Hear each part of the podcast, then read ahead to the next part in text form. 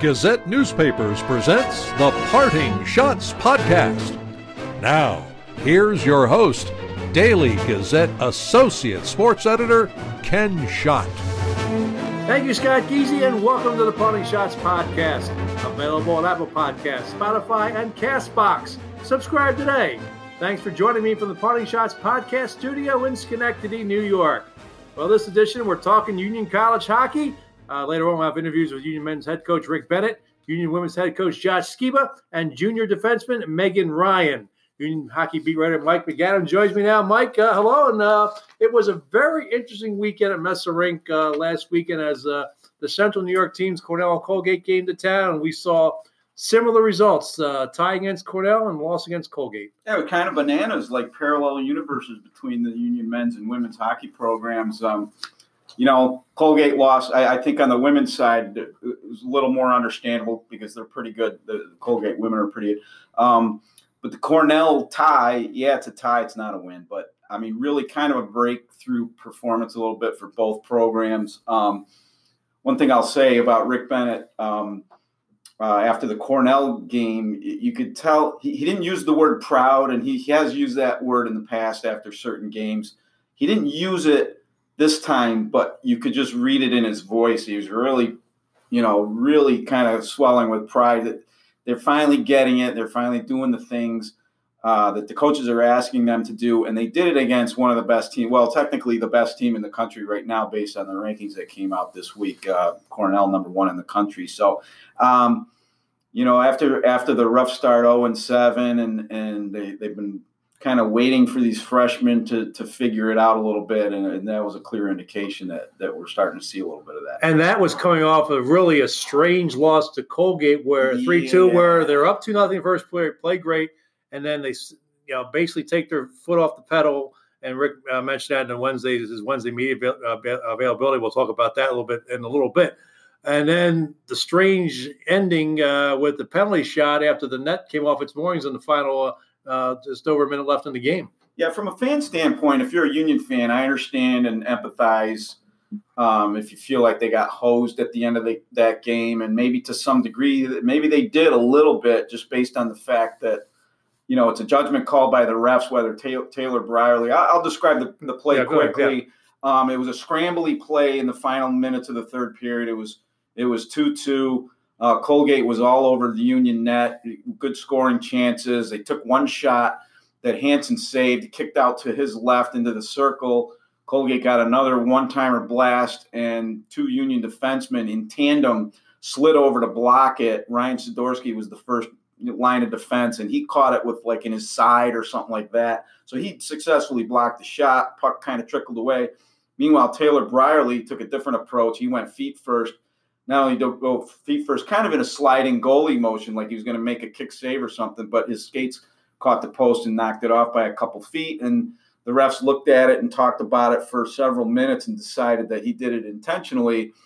That was like a one whatever left inside of two minutes. They gave Don Vaughan the, choice of a, a, penalty shot or two minute penalty, which would have extended into the overtime if nobody if they didn't score nobody won the game. He picked the penalty shot. Bobby McMann, with his, their captain, happened to be on the ice at the time, so he got the nod. Made a great move on Hanson, scored over his um, his uh, stick side, I guess it would have been his his uh, right shoulder, and uh, um, they win three two. Um, they pulled Hanson with like 50 seconds left. They couldn't really get the, and they couldn't tie it. So, I mean, it was a weird way to end because of the timing and because the the call and you know the official scorekeepers gave the penalty to to Ryan Sidorsky. I don't know why because it was pretty clear that if anybody did anything, it was Brierley. He's the one that kicked the post off. Um, but as Rick said afterwards, going back to what I said about Union, Union fans being miffed. I mean, they should have really never been in the that position in the first place based on the way they played the first period, which was very good. And then they came out with a 2 0 lead in the second period and acted like the game was over. And so they kind of put themselves in that position. And you can't really, the circumstances certainly made it look like you want to call it controversial or whatever, but the bottom line is they should have never been in that place. Uh, that and this team, this team really can't be doing that because this team's no. not doesn't have a winning record. They're, they're they can't get cocky. And we preach that theme, you know. It, like since the beginning of the season, and even when they started to turn the corner a little bit, that they can't take anybody lightly or assume anything or get comfortable or rest on any kind of whatever laurels, whether it's one game or one period. And and you know, you preach that uh, to the end of the world. Um, and it's easier said than done. So it's you know it's a long 30 plus season, and you're not going to be consistent from. But in that case, really, they put themselves in a position to win, and they really just kind of you know let it go down the sewer just in the way that they played. So you can't really pinpoint that one play at the end. Yeah, I asked Rick about that at the uh, media availability on Wednesday. You'll hear at that uh, comment because I mean, to me, I don't understand why teams in this day and age you get up two, th- three goals, or you know, football they get up to a th- big lead, and then they seem to let up, and then the other team comes back, and it just doesn't make any sense. Why not just keep going at it? I, I don't understand why teams just. I don't know if that's necessarily away. a trend these days any more than it ever was. It'd be interesting to explore the psychology behind that a little bit, but um, in this team's case a 2-0 lead after one must seem like 8-0 to what, other t- based on how much they score and how many games they've won this year. So I guess they maybe they got big eyes and, and certainly they played last. Colgate came out blasting in the start of the set. Credit to them too for taking advantage of a team that looked like they might have been getting a little complacent. Um, you know, Colgate's not a fun, easy team to play against, as Rick said before the game and uh, they showed why. I mean, they didn't act like a team that was down 2-0. They acted like a team that was trying to win. Well, Union right now is in a home ice position for the first round of playoffs in eighth place with nine points, a point ahead of Yale, two ahead of Brown. The teams they play this weekend, uh, starting Friday night at Yale. Uh, they lost, to, were shut out by Yale when uh, back in December. I mean, the fact that they played so well against Cornell, they got to carry that momentum over you would have to. And it's like Rick cited a Herb Brooks uh, quote saying, "You show me you can do it. Now I'm going to. Here's the bad news. Now I'm going to expect it of you." And that's not an unreasonable thing for a coach to to expect that, especially the way they played. They need to use that Cornell game. Don't like sit on it and rest on it and think that everything is solved, but use it as a reference point. Look at the things you did well in that game and try to bottle that and transfer that to other games. Now this is a kind of you hate to overstate how big of a weekend it is. And it really, you know, in the grand scheme of things, maybe it isn't. But really, positionally, these are two teams that are right in Union's wheelhouse, fighting for the same scrap of ground at their spot in the standings. And really, they could put themselves in a, you know, not solidify anything, but really kind of, um, you know, put a whack on two teams that are like really kind of nipping at their heels. Now, um, you know, Yale and Brown still have the advantage of two hands in game uh, in hand. So two games in hand. So um, they, they, all have two hands in a game. Yeah. that was beautiful. Nice saying. Yeah, that really was beautiful. Um, so they have to take that into consideration too. So it's really important. This is the last time they're going to see these two teams. It's the last time they're going to have a first direct you know ability to do something about how they stand against each other. I mean, it, I mean, also in fact, you look at the standings; they're only four points out of the uh, first round bye with Colgate, Harvard, and RPI. You know, granted, again, Colgate and Harvard have two games in hand on on uh, Union and uh, three on RPI, but I mean. suddenly, I mean, the way that we said, the 0 7 starting, you think it's, it's going to be an awful season. They're right in this. Somewhat. Okay, let's not get too somewhat, crazy. Somewhat. Let's not get too crazy. I'm going to be the voice of reason here. I will say that since that 0 and 7 start, I mean, they're basically a 500 team. And if they can continue that or improve on it, which I believe they will based on the Cornell game, again, not trying to lean too much on that one singular game, but I mean, they should have a lot of indications, not only what they did, but at the time of year that they did it, which gives a strong indication that these young players are starting to get it. And I mean, they're going to be kind of a fun team to watch uh, between now and the end of the regular season. I don't know where they're going to finish, but um, you know, I'd be surprised if they didn't keep getting a little bit better as opposed to going in the other direction. Let's look at the women's side. This is a team, uh, and of course, the women's league only the top eight make the playoffs. Right. Uh, Union in their long Division One history uh, since the early 2000s have never made the playoffs. Really, maybe have had one sniff at it. Well, you know, this year right now they're just a point out of that final spot. They're you know, seven points right now, tied with Dartmouth, a point behind uh, St. Lawrence for that eight spot. Those two teams will play on a Tuesday night late later this month. Uh, makeup game from a game that was canceled in November. I mean, the fact that they came out of the one-one tie against the fourth-ranked Big Red was a, a big I mean, yeah, they lost the Colgates on the Saturday, but the fact that they held the Big Red in check uh, was just an amazing performance. And this, and looking at their Union women's schedule right now, I mean, they got they host Brown and Yale this weekend. Uh, Brown on Friday, Yale on Saturday. They play RPI twice. Uh, they have to include the game at the Mayor's Cup at Times Union Center. And they got St. Lawrence. These five games could define and make Union season and put them in position uh, to make the playoffs. I think they got to win them all. I don't know if they have to win them all, but um, you're, you're certainly right about um, from a scheduling and positioning standpoint. You know, it, at least it's in front of them if they beat these teams. You know, they, and these are beatable teams for them. Um, you know, again, they, they kind of fall in the same uh, category of uh, you know, there's there's several like including especially St. Lawrence has a couple games in hand. So there there might be a little more potential, you know, for them to get points. They might be a little trickier to, to, to get past, but at least they're playing them, and they they have a direct, you know, uh, role in in what happens between you know from a positioning standpoint. Um, two games against RPI, haven't won a game all year in 23, and they only have one tie. Um, going back to the Cornell game a little bit, I mean, Bella McKee, the goalie, gets a lot of credit for 30 whatever saves she had, 33, I think it was. And and Union didn't really generate a lot of shots, which is their mo. But they figured out a way to get a point against a very good team. So, um, yeah, like we said, parallel universe kind of similar things going on a little bit. Because you look at their February schedule, they're only going to be home one weekend, the 14th and 15th, Dartmouth and Harvard. And Dartmouth, the team that they should have beaten up uh, up there in January 4th, they had a 3 0 lead in that game, ended up with a 3 3 tie. But you look at Quinnipiac's gotten better since uh, Union beat mm-hmm. them back in November. Princeton's at the uh, second, tied for first with Harvard. Uh, I mean, Harvard comes in on the 15th.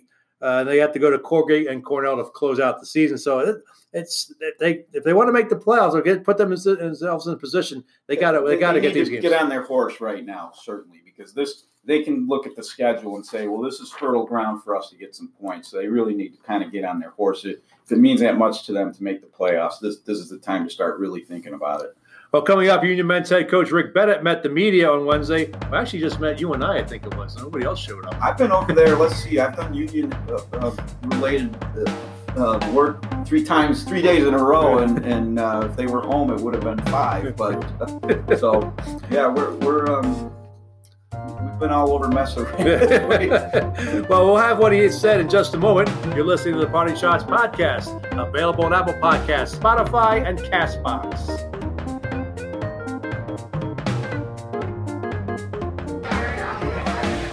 Hi, this is Byron Hunter, the world champion New York Giants. You're listening to the Parting Schotts podcast with Daily Gazette associate sports editor Ken Schott.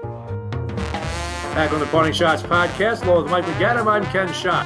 Union Men's head coach Rick Bennett had his weekly media availability on Wednesday. He spoke on a variety of topics, including the new Dallas Cowboys head coach. Well, it's uh, this weekend coming up, uh, Yale Brown come off the, the tie with Cornell. I mean, how much momentum can you build off of that tie? Well, we're trying to build off it uh, this week through through practice off that uh, tie. Um, you know, it's such a fine line. You just want to find that. I think we talked about it after the game, the believability, um, seeing that uh, through practice, and I think if that continues, then hopefully it's some good good results this weekend. But it's not just going to happen, as you know You said afterwards, um, you, referred to the old Herb Brooks line. And first of all, can you just give, give, a little background on your connection to Herb back in the day and why he's constantly a um, sort of a theme maker for you and things that you do, but also um, when you, if you tell your team that, how do you expect them to react to it? Well, the connection. Well, first, why I like him so is the fact that uh, the character of the man. Um, he, you know, I, I, had a chance. I, I came up when he was a coach and I was a player, so we had some interactions, even though I was against his teams. Um, we had a chance to talk, and then as a scout, he had drafted um, one of our players uh, that we worked with. Name was Bobby Gepford when he was with Pittsburgh. So he stopped by the rink after a game at Providence and I asked him, "Hey, do you mind coming down and talking to the staff?" Um, at the time, uh, Paul Pooley and David Berard, who's now the head coach at Holy Cross and the associate coach at Notre Dame. And he talked to us for like an hour and a half. So right then and there, I mean, it's just a phenomenal guy, and he was great. Like he, he held the room for an hour and a half of, of just pure hockey talk, and he's just a good guy. And then another episode when we were in St. Cloud when I was with Providence, and uh, we were up in the stands. Uh, we sat next to each other and we were talking, and he slid over a, uh, a sheet about uh, a recruit. And, um, and I hate to say that I didn't follow up because I didn't think that he was, you know, at the time a top a top player. He eventually went on to play, but you know, wasn't a top top six guy, which we, we needed at that time. But I really appreciated him sliding that piece of paper across. I think I even kept it somewhere. But uh, yeah, a keepsake. So, but he was just a, and I think he's. People argue with me, but I think it was one of what he did with that 1980 Olympic team is the single best coaching job of of any job in professional sports or Olympics or anything. Maybe more so than yours.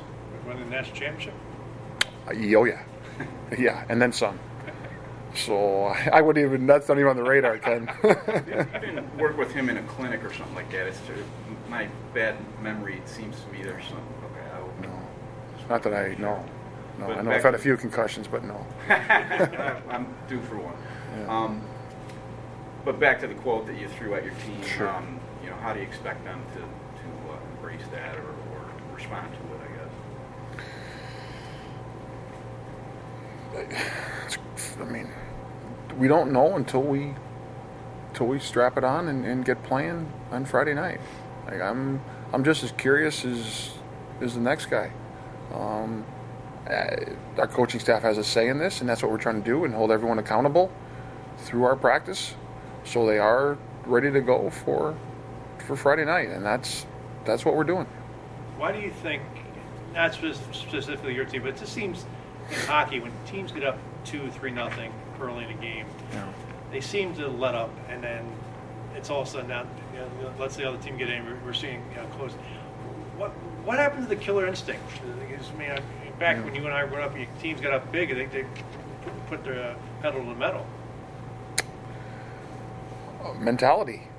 Mentality. I, I I think we've lost uh, you know a little bit. Again it's just a humble opinion but I think we've lost a little bit of that edge at times um, that those players before had and, and, and had to go through growing up playing on the ponds when it was freezing and taking one off the shins and you know the older kids picking on you or whatever it was. It, it, it, it you hardened up. And I think on the ponds, if you were up by 10, you wanted to get 11. You didn't want to give him a goal. You wanted to beat him by not 10 zip, but 11 zip. And I, I, there was something about the pond hockey that I think is lost, and I really feel for, for today's era that they don't have that. You know, in any, in any sport. I mean, you know, people complain about running out the score. Well, my, my thought is, if you're you can't stop them, why are you complaining? Again, that that that always goes back to a guy who's going to the Hall of Fame that you appreciate is, is uh, Jimmy Johnson, and he would take a lot of grief for running the score up, and that was his philosophy. You can't stop it. Is, is it my fault? And then there's other trains of thought where, personally, if if we were up five zip in a game and there's five minutes left, are we going to put the number one power play number two? No, we're not. No, we're not. I think I think you have to have some code code of conduct there, uh, unless it was done to us from from that particular team. Somebody asked Jimmy Johnson about that. I think it was last year. I was reading a story, and he said, "Well, my point of reference on that is we were up like five touchdowns on somebody. This is when he was coaching Miami early on, Right. and they wound up getting bombed in the second half and wound up losing losing a game that they that had no business Sure. losing. So Yeah. kind of his There's, there's always a reason. Like I I don't know what the reason was when he played that team before. There was a big rivalry or something. So, yeah, only he can answer those questions. I talked to Gabriel Seger yesterday, and I'd asked you about him earlier in the season. You said he reminded you of Sebastian, and, and one similarity was that when they, he first got here, skating was something that he, Sebastian needed to work on, and it's a very similar thing with Gabriel. Since we talked about that, whatever month and a half, two months ago, have you seen progress on that front with him? Yeah, he's made the effort to work on his power skating after practice, along with you know a few of our other guys after our uh, um, one-on-one meetings, which is really nice to see. Because in the second half, it gets ramped up. Um, the hockey's not getting slower, so you got to adapt with it, and that's our message. And you try to get that through practice, by the pace of practice, and but more importantly, those guys working on areas of their game in the skating department after practices or a skill session. Besides size, uh, what does he bring to the table that, that you guys like as a player? Uh, he's very smart. Um, that that to me just jumps off the table. Um, really, um, and puck protection to keep plays alive in the ozone play because he's he's just so smart and, and, and he can puck protect. He shields that puck. he's he's pretty good as a freshman. I'm gonna like to see him as a senior. And we want you know he almost won like a, a Jaromir Jagr look to him um, by his senior year, where that puck is his and his alone. And I think he's starting to develop that now. And I just think he's still trying to figure out the game, uh, this, this this college game. And once he does, and he can slow it down a little bit too to his pace, reminds me a little bit of uh, Kelly Zajac. Kelly Zajac, when he first got here, was one smart hockey player, one of the smartest hockey players we've had a chance to work with. And it took him at least it took him a year plus to figure out the game to slow it down to his pace. And not many players have that ability, and Kelly Zajac did. And I think Gabriel Seger has the same ability to do that as well. He's been consistently paired with Rinaldi pretty much the whole season. What do you like about that combination? You, know, you got a puck possession guy who's big and a Right. fast guy with a good shot. Well, we like the fact that Anthony Rinaldi and Christian Sanda pushed the pace for him. So you got to keep up. You don't, you don't have a choice. He said that yesterday. Yeah, you don't, you don't, you don't have a choice. right. So it, and in turn, you get faster. Um, and I, you know, you as a staff and a personal thing, you, you learn that when when you played with a fast guy.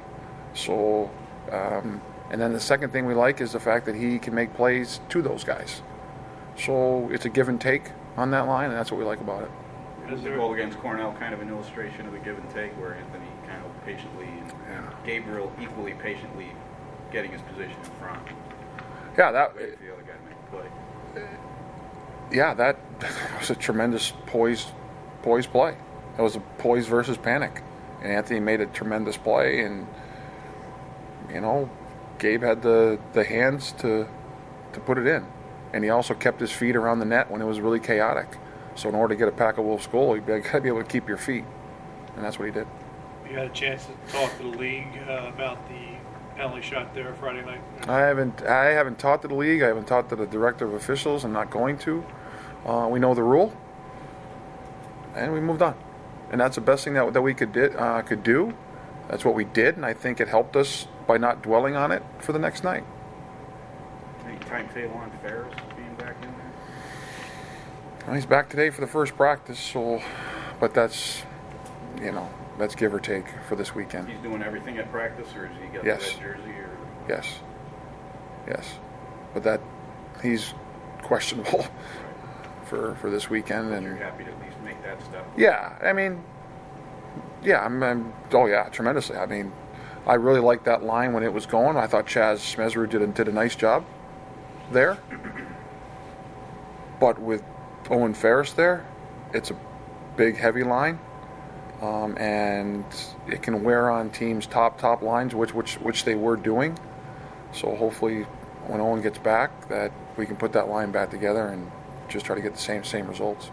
Are you still examining the positioning of Voss, whether he's front or front line or back line? I know he played, started at D against Colgate on Friday I don't know if it's any coincidence, but he, he was forward line Friday and D on Saturday. See, Mike, you can't even ask the question because you're so confused. you, you got me around. You got me in a pretzel here with this guy. so, and that's where we're going to keep it. So I can confuse you, and I can't confuse Ken. Not hard to do. I can't. I'm Yeah. already Not confused. difficult. I'm the same way, and I'm I'm coaching. So, no, it's going to be one of those. Whatever we need him, he's going to be a Swiss Army knife, similar to what uh, Ryan Walker was different. And he played three different forward positions, where Voss can he can play anywhere. I know he think he mentioned goaltender, but that's not happening. So Well, we, yeah, I left that part out. Yeah, Where I th- said, thank well, that's not happening anytime. He said, the guy we got. yeah, that's not that's not happening. Final question. Mike McCarthy, what do you think? I think it's a, I I think it's a great hire. I think that's what that room needed. Uh, I do think Jason. I will say this. I think Jason Garrett is a phenomenal person. I really do. But it's funny how you you talked about the the new. uh, What are the kids today about not losing a, the three and two goal leads? I think it's just like that in coaching. Um, I, another coach just got it today, I believe, in the NHL. Like, Gerard Gallant, I mean, it's, Yeah. it's crazy. one of the nicest one of the nicest guys in the world, a player's coach. And you see these guys getting revolved quickly, and then they'll bring in a guy that's a little bit tougher. Uh, well, well, he's too tough on the guy, so let's bring in uh, a player's coach. Like, it's great. It, I don't know this this profession is nuts, but I do think that Mike McCarthy brings an element um, to, to that team. Well, Rick Bennett certainly loves his Dallas Cowboys and uh, he enjoys talking about them. Well, I didn't bring up the fact that I personally hate the Dallas Cowboys. I mean, you probably hate them more than I do. Yeah, I do, we're but I- to keep a smooth uh, format during these interview sessions. Let him talk about Mike McCarthy, and we'll we'll just let him have his piece. Yeah, you mentioned about Seger and your questioning with uh, him. Uh, you're writing a story in, in Friday's paper. It'll be online also at dailygazette.com. Uh, what what is it about Seger that you like about him? Uh, there's a bunch of things I would say. And I had, you know, the first time I actually got to interview him was on Tuesday. Size is, you know, is the no brainer. He's six foot four. He's a legit six foot four.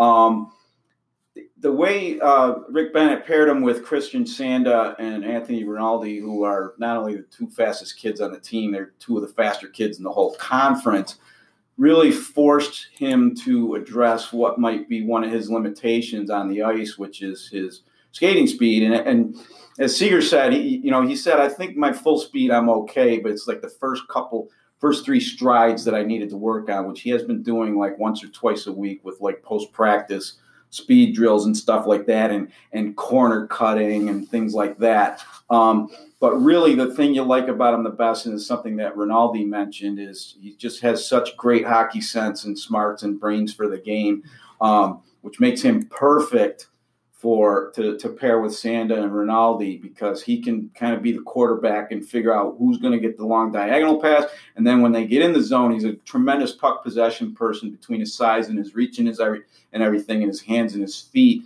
Um, you know, Rick said he could have like kind of a um, Jaromir Jagr by the time he's a senior component. You know, obviously not skill level, but certainly in the way he plays and he's able to shield the puck away from defenders and buy time to, to figure out where he wants to go with it and make a decision. Uh, he also compared him to, to uh, favorably to Kelly Zajac Yeah. from a from a hockey smart uh, standpoint. You know, Rick said he's one of the smartest players he's ever come across, and and and Seger reminds him a lot of of uh, Kelly Zajac in that aspect. I'll leave out the Seger and the silver bullet. No, I'll let you, you know, like like make a goof out of yourself as much as in any way you you choose to. That, I mean, That's not I'm a problem stop for me. you. That's not a problem for me. I mean, you have to I'm get a song reference I'm- into every podcast. so I'm not making. I'm, that yeah, I'm not going to make any night moves or anything like that. So anyway, uh, coming up, we'll have interviews. uh, no, moving on is a um, bad company song. Anyway, coming up, we'll have interviews with Unions Women's head coach Josh Sciba and junior defenseman Megan Ryan. You're listening to the Party Shots podcast, available on Apple Podcasts, Spotify, and Castbox.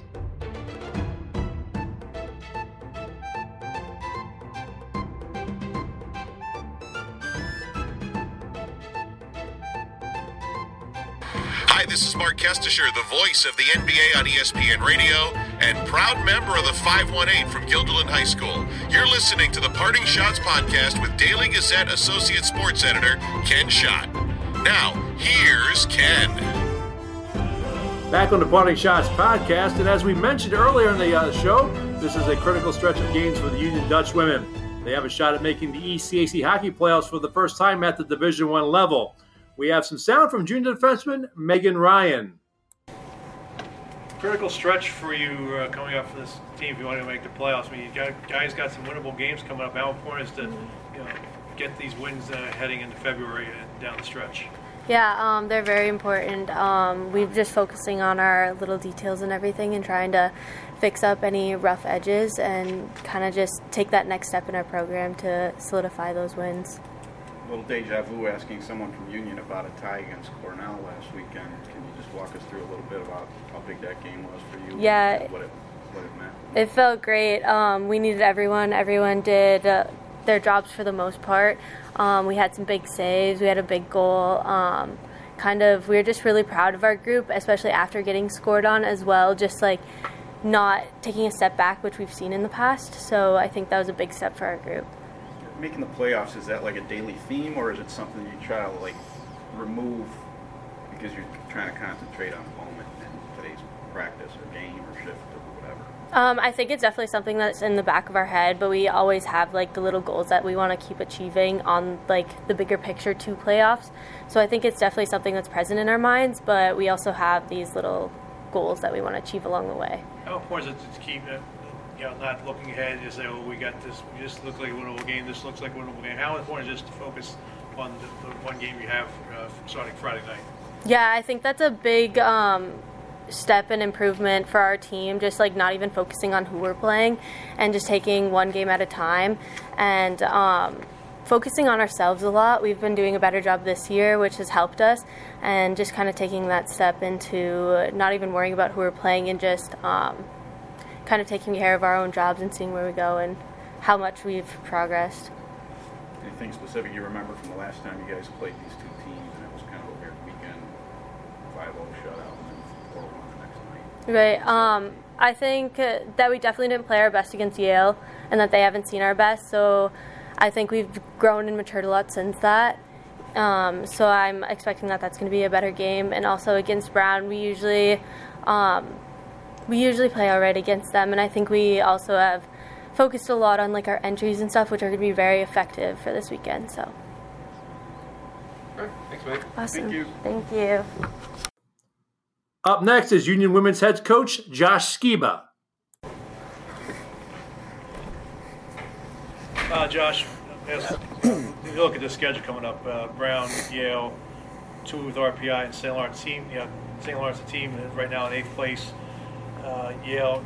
How important are these games? Because these look like winnable games, you know, especially with this tough stretch after February. Yeah, uh, very important games. Very important games if we want to be a playoff team. Uh, you know, come the end of February. But um, and I think our team knows that. You know, it's not necessarily something that we're we're talking about on a daily basis. Um, something that I think is present in their minds. Um, something that's really important. But the nice thing is that we're we're at home here. You know, with the only exception of that Mayor's Cup game, maybe being an away game, we're at home here, and um, I think it's great for our girls to to enjoy all those and um, really eliminate any pressure would they would feel being on the road. Um, just have some home cooking, be sleeping in your own bed, um, and face these these situations like that. You know, kind of a game at a time, but but at home for sure.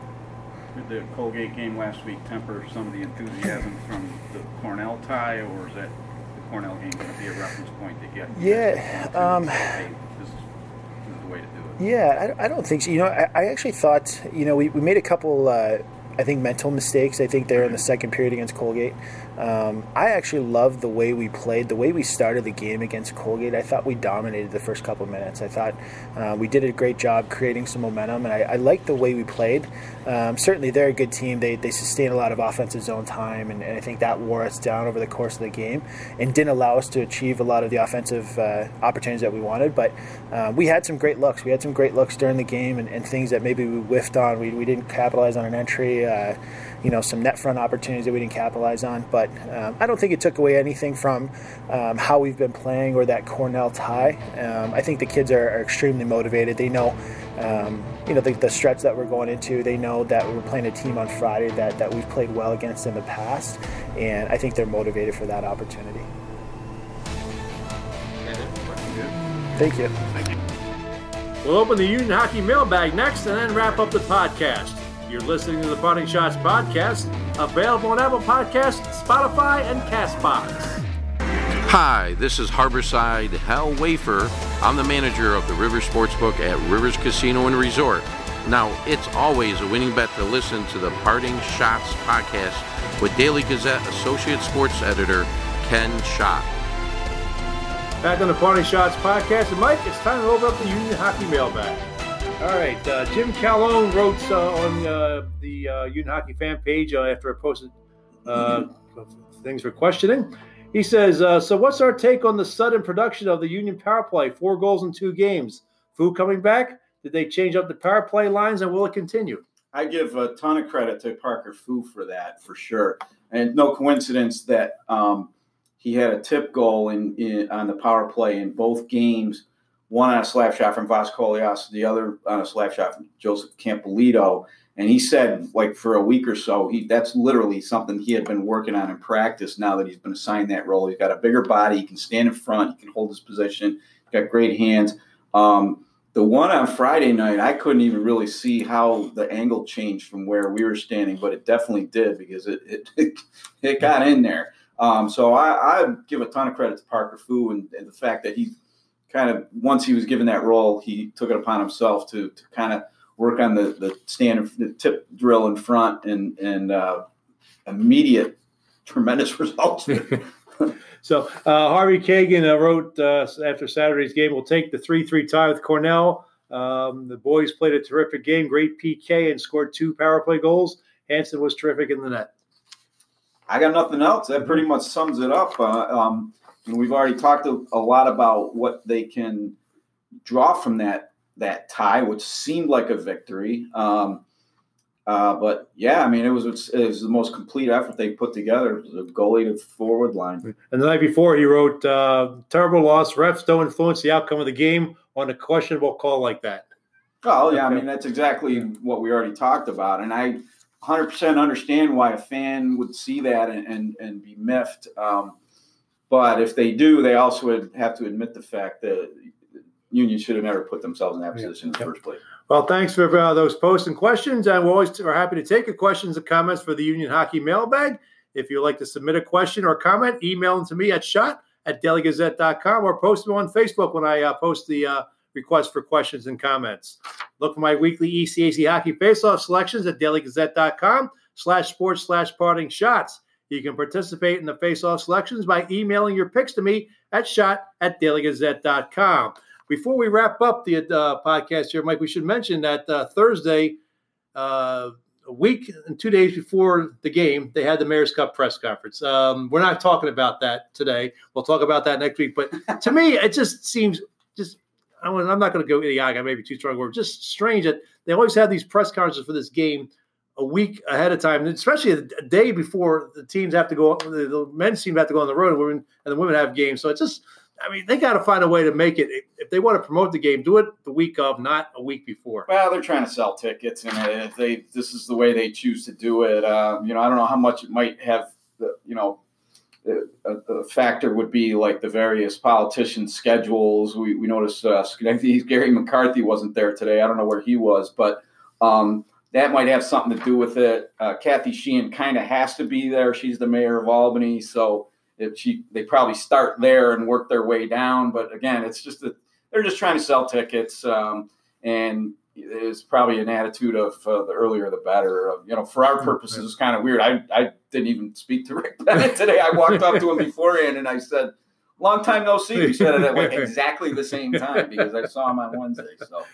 All right. Well, that wraps up another edition of the uh, Parting Schotts podcast. Mike, thanks for coming on with me. And uh, next week, we will be talking about the Mayor's Cup. And we will have a song reference somehow. somehow Spontaneous. I give you credit for that. That was not scripted at all. No, not at all. Uh, the Parting Schotts podcast is available on Apple Podcasts, Spotify, and Castbox. Subscribe today. Follow us on social media. I'm at Slapschotts on Twitter and Instagram, and Mike is on Twitter at Mike underscore MacAdam. The views expressed in the Parting Schotts podcast are not necessarily those of Gazette newspapers. The Parting Schotts podcast is a production of Gazette newspapers. I'm Daily Gazette Associate Sports Editor Ken Schott. For Mike MacAdam, thanks for listening. From the Parting Schotts studio in Schenectady, New York, good day, good hockey.